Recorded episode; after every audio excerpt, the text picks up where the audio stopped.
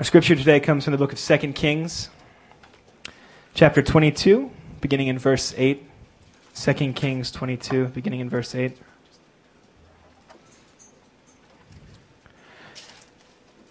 And Hilkiah the high priest said to Shaphan the secretary, I found the book of the law in the house of the Lord. And Hilkiah gave the book to Shaphan, and he read it. And Shaphan the secretary came to the king and reported to the king, your servants have emptied out the money that was found in the house and have delivered it into the hand of the workmen who have the oversight of the house of the Lord. Then Shaphan the secretary told the king, Hilkiah the priest has given me a book. And Shaphan read it before the king. When the king heard the words of the book of the law, he tore his clothes. And the king commanded Hilkiah the priest, and Ahikam the son of Shaphan, and Achbor the son of Micaiah, and Shaphan the secretary, and Asaiah the king's servant, saying, Go, inquire of the Lord for me, and for the people, and for all Judah, concerning the words of this book that has been found. For great is the wrath of the Lord that is kindled against us, because our fathers have not obeyed the words of this book, to do according to all that is written concerning it. So Hilkiah the priest, and Ahikam, and Achbor, and Shaphan, and Asaiah went to Huldah the prophetess, the wife of Shallum, the son of Tikvah, son of Harhas, keeper of the wardrobe. Now she lived in Jerusalem in the second quarter. And they talked with her. And she said to them, Thus says the Lord, the God of Israel, Tell the man who sent you to me, Thus says the Lord, Behold, I will bring disaster upon this place and upon its inhabitants. All the words of the book that the king of Judah has read, because they have forsaken me and have made offerings to other gods, that they might provoke me to anger with all the work of their hands. Therefore, my wrath will be kindled against this place, and it will not be quenched. But to the king of Judah, who sent you to inquire of the Lord, thus shall you say to him, Thus says the Lord, the God of Israel, regarding the words that you have heard, because your heart was penitent, and you humbled yourself before the Lord when you heard how I spoke against this place and against its inhabitants, that they should become a desolation and a curse. And you have torn your clothes and wept before me. I also have heard you, declares the Lord. Therefore, behold, I will gather you to your fathers, and you shall be gathered to your grave in peace. And your eyes shall not see all the disaster that I will bring upon this place. And they brought back word to the king.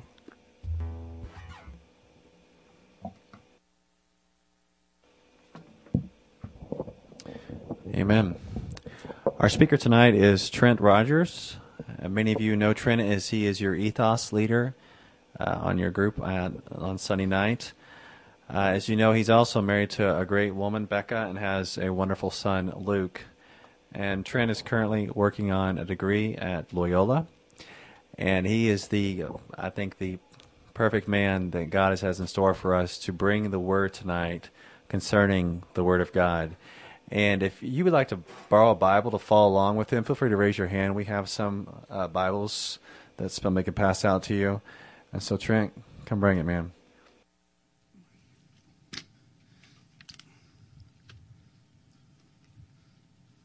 Me to use this? I think I'm going to use that mic. Okay. I guess I'm.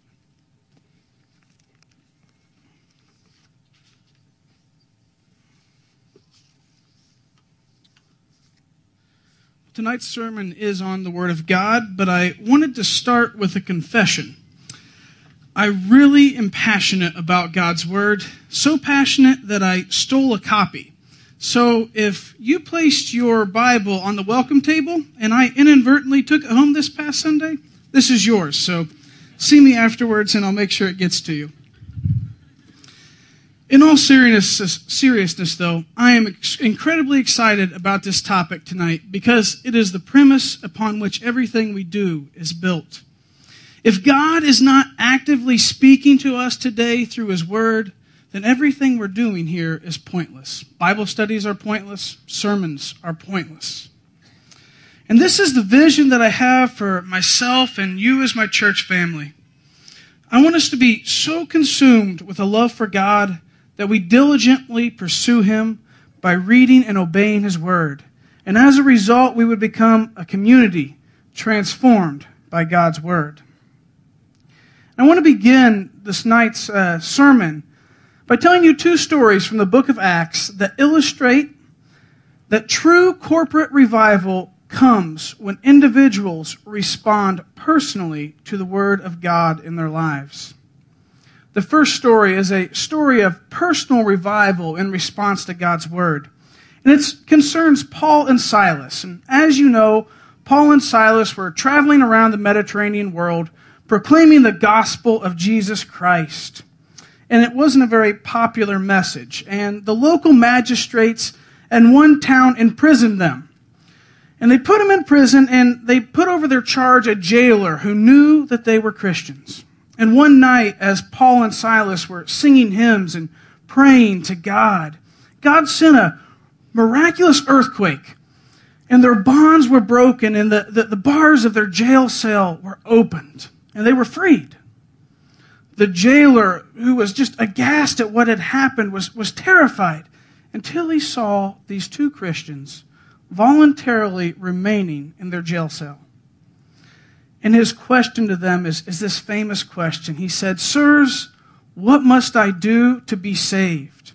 And their response is predictable. They said, Believe in the Lord Jesus, and you will be saved, you and your whole household. But the means, what they did next, is somewhat unexpected for some of us. Acts says this Then they spoke the word of the Lord to him and all the others in his house. We see here that a, a person's heart is transformed by the word of God. He repented, God created him anew, and he became a follower of Jesus. Another story in Acts illustrates the necessity of the Word of God for corporate revival. This time, the story concerns the apostles. And they were again proclaiming the gospel of Jesus Christ. And again, the local magistrates took issue with that. They began to persecute them and, and threaten them that they should no longer speak the name of Jesus. What should the apostles do at this point? Should they look out for their own security and the security of their families? What they did is they meditated on Scripture, in this case, Psalm 2. And they prayed this prayer. And listen to this prayer because we'll return to it at the end. And now, Lord, look upon their threats and grant to your servants to speak your word with all boldness. And the result of this prayer was that they were filled with the Holy Spirit and continued to speak the word of God with boldness.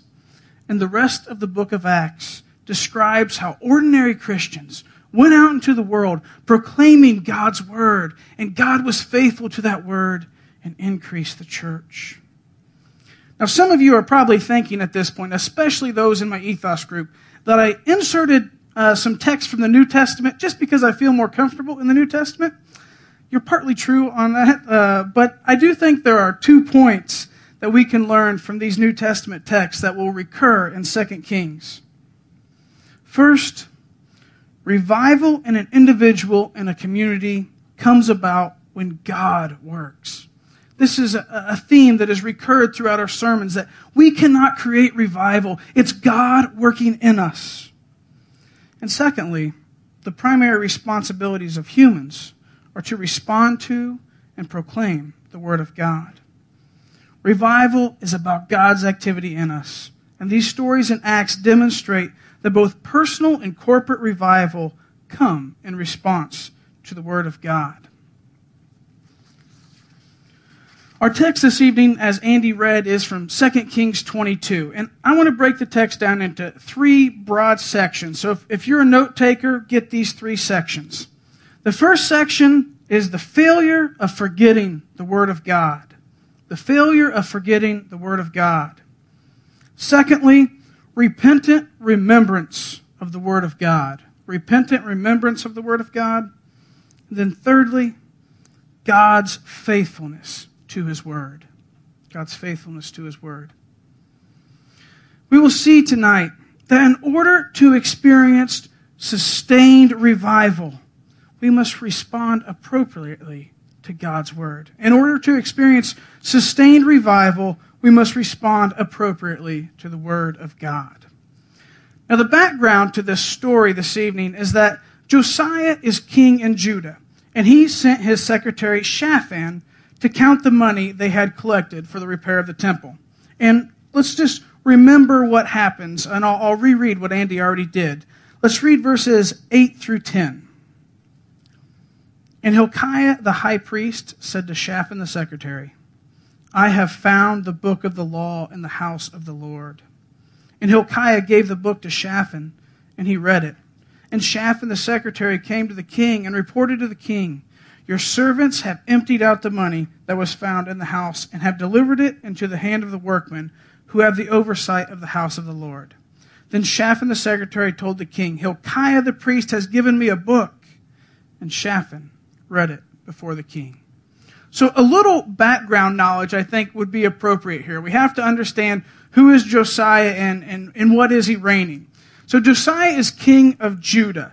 And as I mentioned, for those of you who are here, here early, it's Judah and not Israel, because at this time we have a divided kingdom. So, after the reign of Solomon, you have Israel into the, in the north, which was a more fertile land and had several more tribes. And Judah was in the south, and it was a smaller kingdom and more desolate area.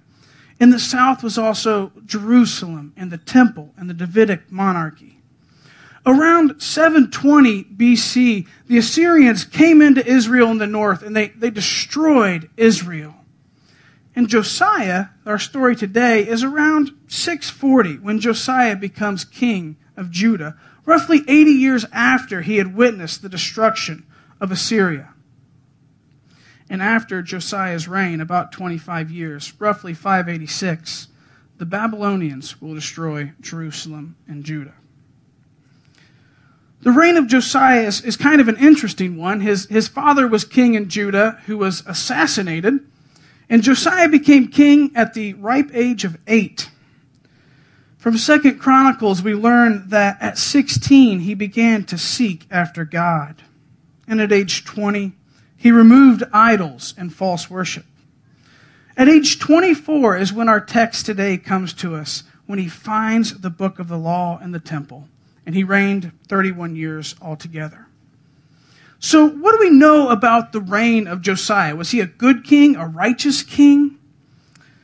Well, 1st and 2nd Kings basically just chronicle through the kings in Israel and Judah. And they give a, a brief description of their life. And then at the end, there's a, a little report card from God. And it says, This is how they did. They were a righteous king or they were an evil king. Think about now how you would evaluate a king's performance. I would think of things like Did he keep his people safe from invasion? Was there general law and order in the land? Did the nation see economic flourishing and prosperity under his reign? Now, if these were our criteria, and if these were the criteria that the books of Kings evaluate kings on, probably the most successful king in the history of Israel would be Omri. Now, many of you probably don't know much about Omri because Kings doesn't say much about Omri. Although he increased the land in Israel, this was a time of great economic flourishing, probably the most wealth ever in Israel. There was stability and peace in the land, and it was a stability that lasted generations. But this is how 1 Kings 16 describes the reign of Omri. Omri did what was evil in the sight of the Lord, and did more evil than all who were before him. He walked in the way of Jeroboam, the son of Nebat, and in the sins of that he made Israel to sin, provoking the Lord, the God of Israel, to anger by their idols. There's no mention of what Omri did politically, militarily, or economically. His reign is judged on one basis alone his faithfulness to God and God's word. In contrast, Josiah, reigning in a less significant kingdom in the south in a time of not real economic prosperity, where there was constant threat from the outside. This is how Kings evaluates his reign. Before him, there was no king like him, who turned to the Lord with all of his heart and with all of his soul and with all of his might, according to the law of Moses, according to the word of God. Nor did any like him arise after him. And the point of that brief history of Israel is this The way that we treat God and respond to His Word is a good indicator of what we think of God. If your life is characterized by reading His Word and submitting to it humbly, it reveals who is the Lord of your life. And similarly, if you treat the Bible with indifference, it also reveals something about your heart. Now, the burning question for me when, when I read this story is how could they possibly have forgotten the, forgotten the Word of God? I mean, how is that possible? We tend to look back on the history of Israel and think, you know, that was a time when people had pure hearts. That was a time when they really wanted to seek after God. But it's really not the case. I think their hearts are very similar to ours today. But how could they have possibly forgotten the Word? When the king ascended to the throne, he was commanded to write out a copy for himself.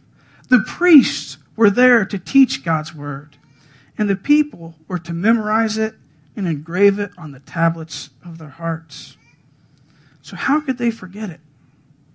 It's hard to imagine that everything was going well in Israel, that worship was incredibly pure, and one day a priest simply misplaced the only book of the law that they had, and that worship just degenerated from then on out. A more plausible explanation is that it was slowly neglected and eventually silenced intentionally.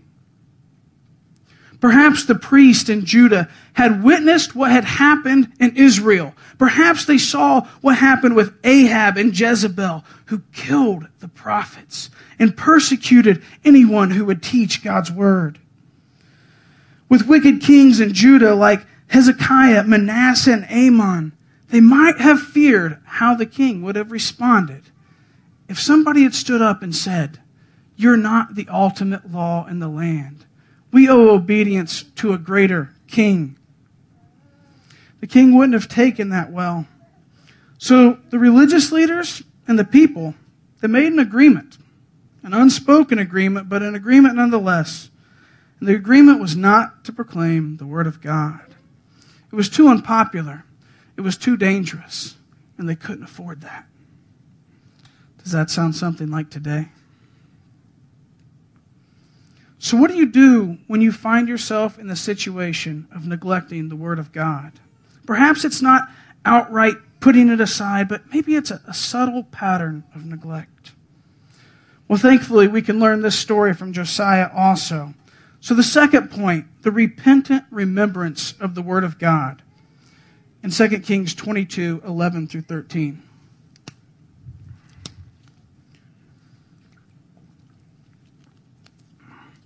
When the king heard the words of the book of the law, he tore his clothes. And, and the king commanded Hilkiah the priest, and Ahikam the son of Shaphan, and Achbor the son of Micaiah, and Shaphan the secretary, and Uzziah the king's servant, saying, Go inquire of the Lord for me, for the people and for all Judah, concerning the words of this book that has been found. For great is the wrath of God, or the wrath of the Lord that is kindled against us, because our fathers have not obeyed the words of this book, to do according to all that is written concerning us. Whatever joy Josiah might have had when he found that book of the law, it was quickly diminished when he found out that they were under the curse. They were under the wrath of God. Not only had they abandoned God, they had also replaced worship of God with idols. Now, in the Old Testament, the, this phrase, the book of the law, almost always refers to the book of Deuteronomy. And it's probable that as Josiah read the book of Deuteronomy, he came to a text like Deuteronomy 28. And you don't need to turn there, but let me just demonstrate what he might have read and, and his, his feeling as he read it. But if you will not obey the voice of the Lord your God, or be careful to do all his commandments and his statutes that I commanded you today, today, then all these curses shall come upon you, and they will overtake you. Cursed shall you be in the city, and cursed shall you be in the field. Cursed shall be your basket and your kneading bowl. Cursed shall be the fruit of your womb, and the fruit of your ground, the increase of your herds, and the young of your flock. Cursed shall you be when you come in, and cursed shall you be when you go out. And it continues on like this, but I think you get the general theme.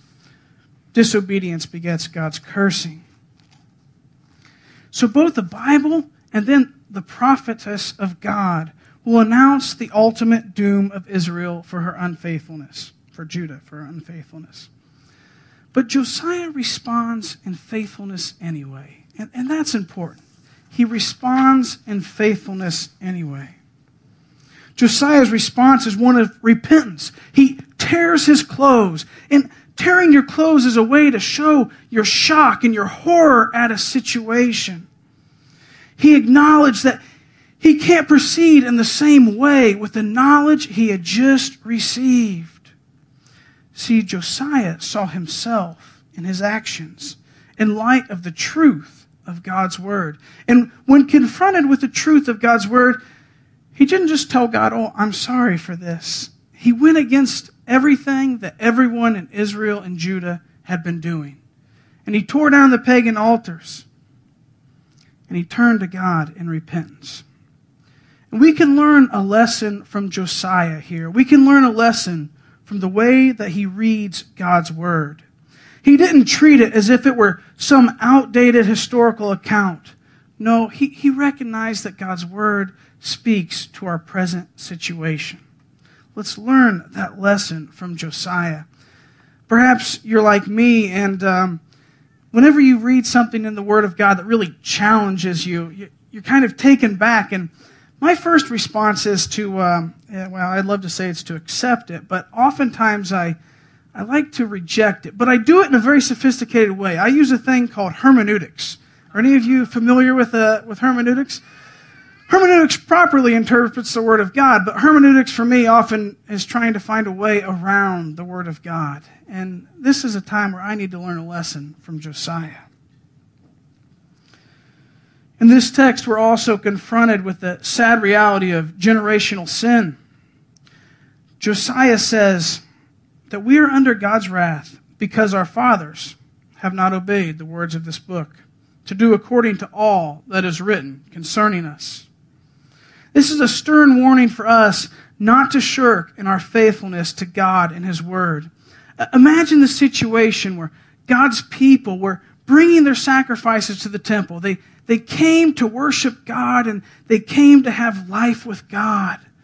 But they came there and they found only dead rituals. Long ago, the Word of God had been silenced. Many of us have come out of a similar background. We went to church intending to worship God and intending to find life, but we found only dead rituals. The sad reality is, is that most of those dead churches that we went to were once thriving with genuine gospel renewal because they cherished and taught God's word. And that is a warning to us as EBF not to forsake God's word. You can start out well and finish poorly. You know, the trajectory of these churches is, is kind of a, a similar trajectory of what I've experienced in revival services myself. And I have to confess, I was somewhat skeptical when the idea of prelude to revival came along because growing up in the church, we went to these youth retreats. Has anybody been to a youth retreat? Um, the, the, retreats I went to almost always had something to do with fire, and I, I won't. These, these are totally made up because I'm going to protect those other ministries, but they were like burning hearts for Christ or catch the fire for Jesus or something really cheesy like that. Um, but what I would witness at these retreats is youth would come home. They would come back to their church. They, they would be really excited. And they would have made dedications of their lives to ministry or to missions. They'd come home with this great excitement, but like a fire, they would, they would die out really quickly. And in some ways, a fire is a good metaphor for the Christian life because a fire is not self sustaining. You have to feed the fire. And what I witnessed really consistently was that the youth that did not commit themselves to consistent and prayerful meditation on God's Word burned out very quickly. And it was really sad to see this in my church. So perhaps at this point, You've recognized how you've begun to slip with regards to the Word of God. Perhaps these are subtle, subtle patterns that you've seen in your life, subtle patterns of neglect. Maybe it's somewhat inadvertent or unintentional. Thankfully, the story of Josiah doesn't end there. Thankfully, human repentance is met with the promise of God. And the promise of God is this the promise is that God is faithful to his word. God is faithful to his word. And we see this in the last long section of verses 14 through 20.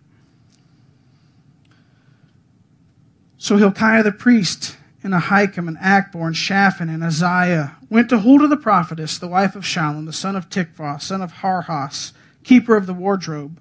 Now she lived in Jerusalem in the second quarter.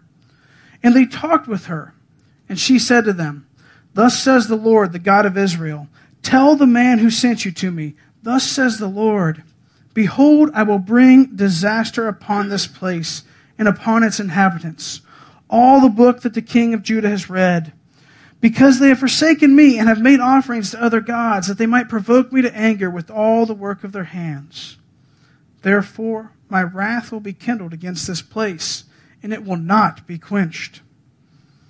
But to the king of Judah, who sent you to inquire of the Lord, thus shall you say to him, Thus says the Lord, the God of Israel, regarding the words that you have heard, because your heart was penitent and you humbled yourself before the Lord, when you heard how I spoke against the place and against its inhabitants, that they should become a desolation and a curse, and you have torn down your clothes and wept before me, I also have heard you, declares the Lord. Therefore, behold, I will gather you to your fathers, and you shall be gathered to your grave in peace, and your eyes shall not see all the disaster I will bring upon this place. And they brought back the word to the king. We see in this section God's faithfulness to his word. And oftentimes we think of faithfulness, we think of human response to God. And that is an incredibly important aspect of the Christian life. But we also need to emphasize God's faithfulness. I love the song we sung, Great is Thy Faithfulness. I was very excited to see that hymn this morning. The covenant curses that Josiah read in Deuteronomy 28 have corresponding covenant blessings. And 2 Kings illustrates that God is faithful to his word in this way. He is faithful to his word according to judgment, and he is faithful to his word according to blessing. Judgment corresponding to the curse, and blessing corresponding to the blessing. God's faithfulness in his judgment is demonstrated with Judah. For several hundred years, God had warned Judah. When they came into the land, He warned them, Don't forsake me with idols. And they did it anyway. And He warned them again through the judges and the prophets and some of the kings. But Israel and Judah forsook God anyway. The point of God's forbearance had been reached. He was going to judge Judah by the hand of another nation. God promised the covenant curses for unfaithfulness, and in his faithfulness, he judged the nation. Now, that's the covenant curses, but the covenant blessings are demonstrated with Josiah. God is faithful in blessing. The judgment that God prophesied would not happen during the reign of Josiah. God is responding graciously even to the heart of one individual who responds to him in repentance. God honors the repentance even of one single man. So, now that we've uh, gone through the text, I think it's I think it's pretty straightforward. But in light of the, the promises and curses of 2 Kings and Deuteronomy, I want to reflect tonight on two points of application one a warning and one a promise. And the first one I want to reflect on is a, is a warning. And the warning is forgetting the Word of God. We've read the shocking story of the Word of God not being read and obeyed in ancient Judah. And the question for us is this How have you forgotten the Word of God? What are subtle patterns of neglect in your own life? And I'm going to group these into three common areas that I, I think I experience in my own life and I, I've seen in the life of the church. These three areas are laziness, lack of courage, and critical objections to God's Word. treating the first topic of forgetting the Word of God, are, are you guilty of laziness when it comes to God's Word? There are a lot of us, myself included, who come out of legalistic backgrounds in which we memorized and, and read God's Word, in part we felt in order to be justified before Him. Then we read the real gospel and we realize that our standing before God is dependent on the work of Christ alone. What happens is, is for some of us, the, the motivation then is, is somehow removed for us to read God's Word. And we transition from being diligent legalists to informed sluggards. There are many of us here who need to reevaluate how we treat God's Word because, again, it says something profound about how we view God. And my exhortation tonight is don't be an informed sluggard. Be a diligent Christian who is in love with Jesus and wants Him to direct your life. Christian discipline is not something of which we should be ashamed. So, in light of that theme of Christian discipline, I just have a few suggestions for how to incorporate God's Word into your life. And You've heard all these before, but perhaps uh, remi- being reminded of them will help you. A, a great way to do this is, is to follow a reading plan where you, you read through a text of Scripture each day. Some of these have a text from the Old Testament, the text from the New Testament that you read through. Some of them are chronological, some of them go straight through the Bible. Just choose one. And there are some of you that are, that are probably discouraged because you wanted to start January 1st and you, you think, if I could start, if I could go back and start January 1st, I, I would do that. Well, the good news for you is you don't live in the dark ages. Um, there are apps now that you can download and, and you can work through each day a text of the scripture. It'll tell you where you're at. So if you start today, which is uh, the 11th, it'll tell you your projected end date, which would be 11th of next year. And you can speed up too if you want to, if you want to finish by the beginning of next year. I use an app called Olive Tree, um, courtesy of Nathan. By the way, on that point, an accountability partner is a good uh, is a good thing too. You don't want an angry email from Nathan. Another thing that I've seen some of some people do, and I do myself, is that devoting uh, a different day of the week to some topic that you that you really just sense needs addressed in your life. So perhaps it's it's a topic of uh, of lust, and you just want to read a passage like Proverbs 5 that we heard preached and just meditate on that on Sunday. And then Monday, perhaps you want to uh, rekindle the, the love you have for Christ's sacrifice. So you read something like uh, Colossians 1 or Philippians 2, and you meditate on a different topic each day of the week.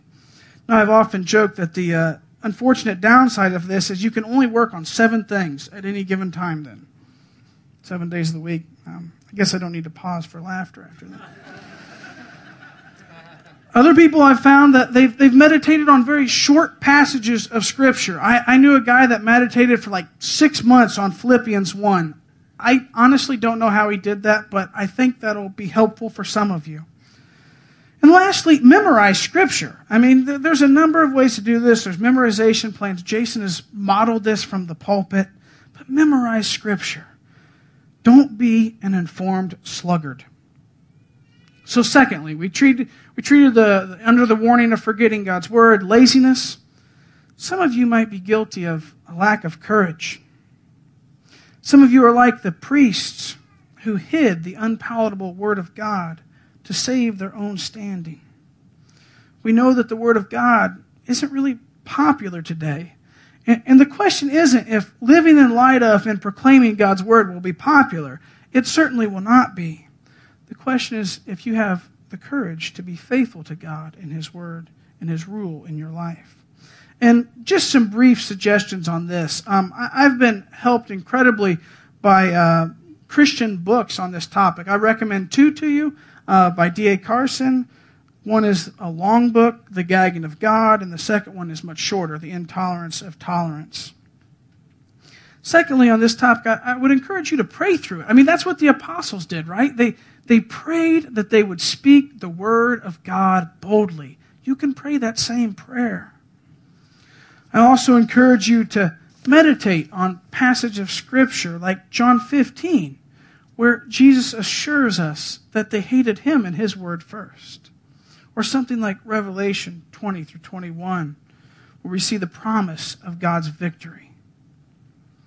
So we've treated the warning under laziness and under lack of courage. And, and the third one, perhaps you have critical objections. Some of you have uh, read the Bible, maybe in a university setting, and you, you've heard people question the authority of God's Word, or perhaps you've read it with the History Channel on, and uh, you've seen people question uh, the authority and the truth of God's Word. And we can't treat all of those objections tonight, but I do encourage you if you have questions like that, those critical questions, go talk to the elders or talk to John and Jason.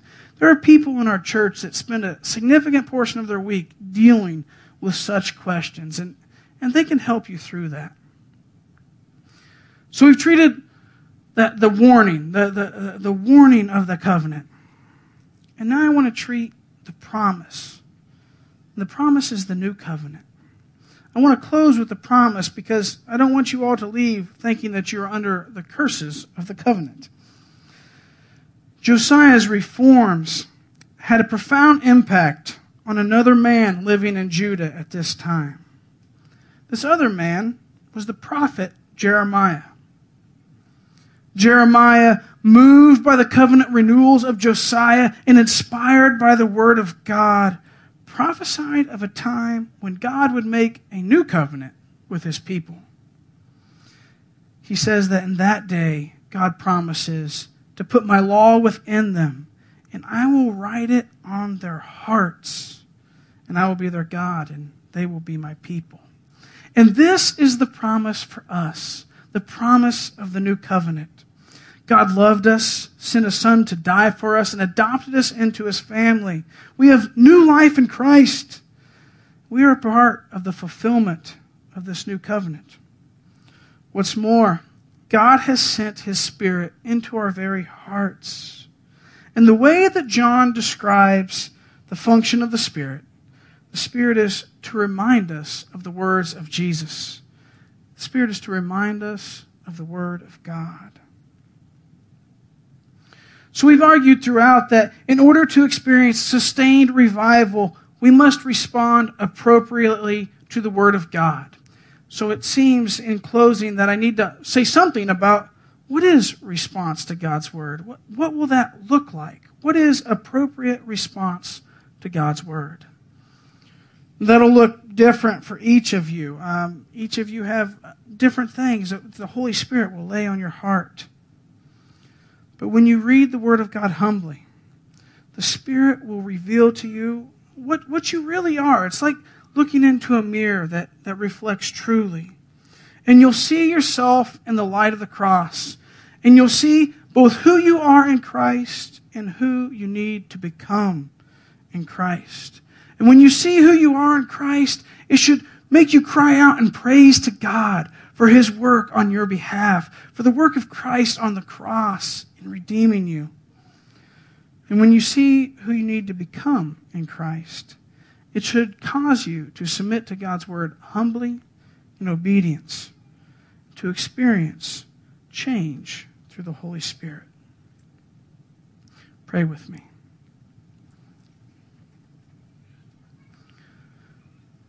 Father, we know that you are the one who makes all things new.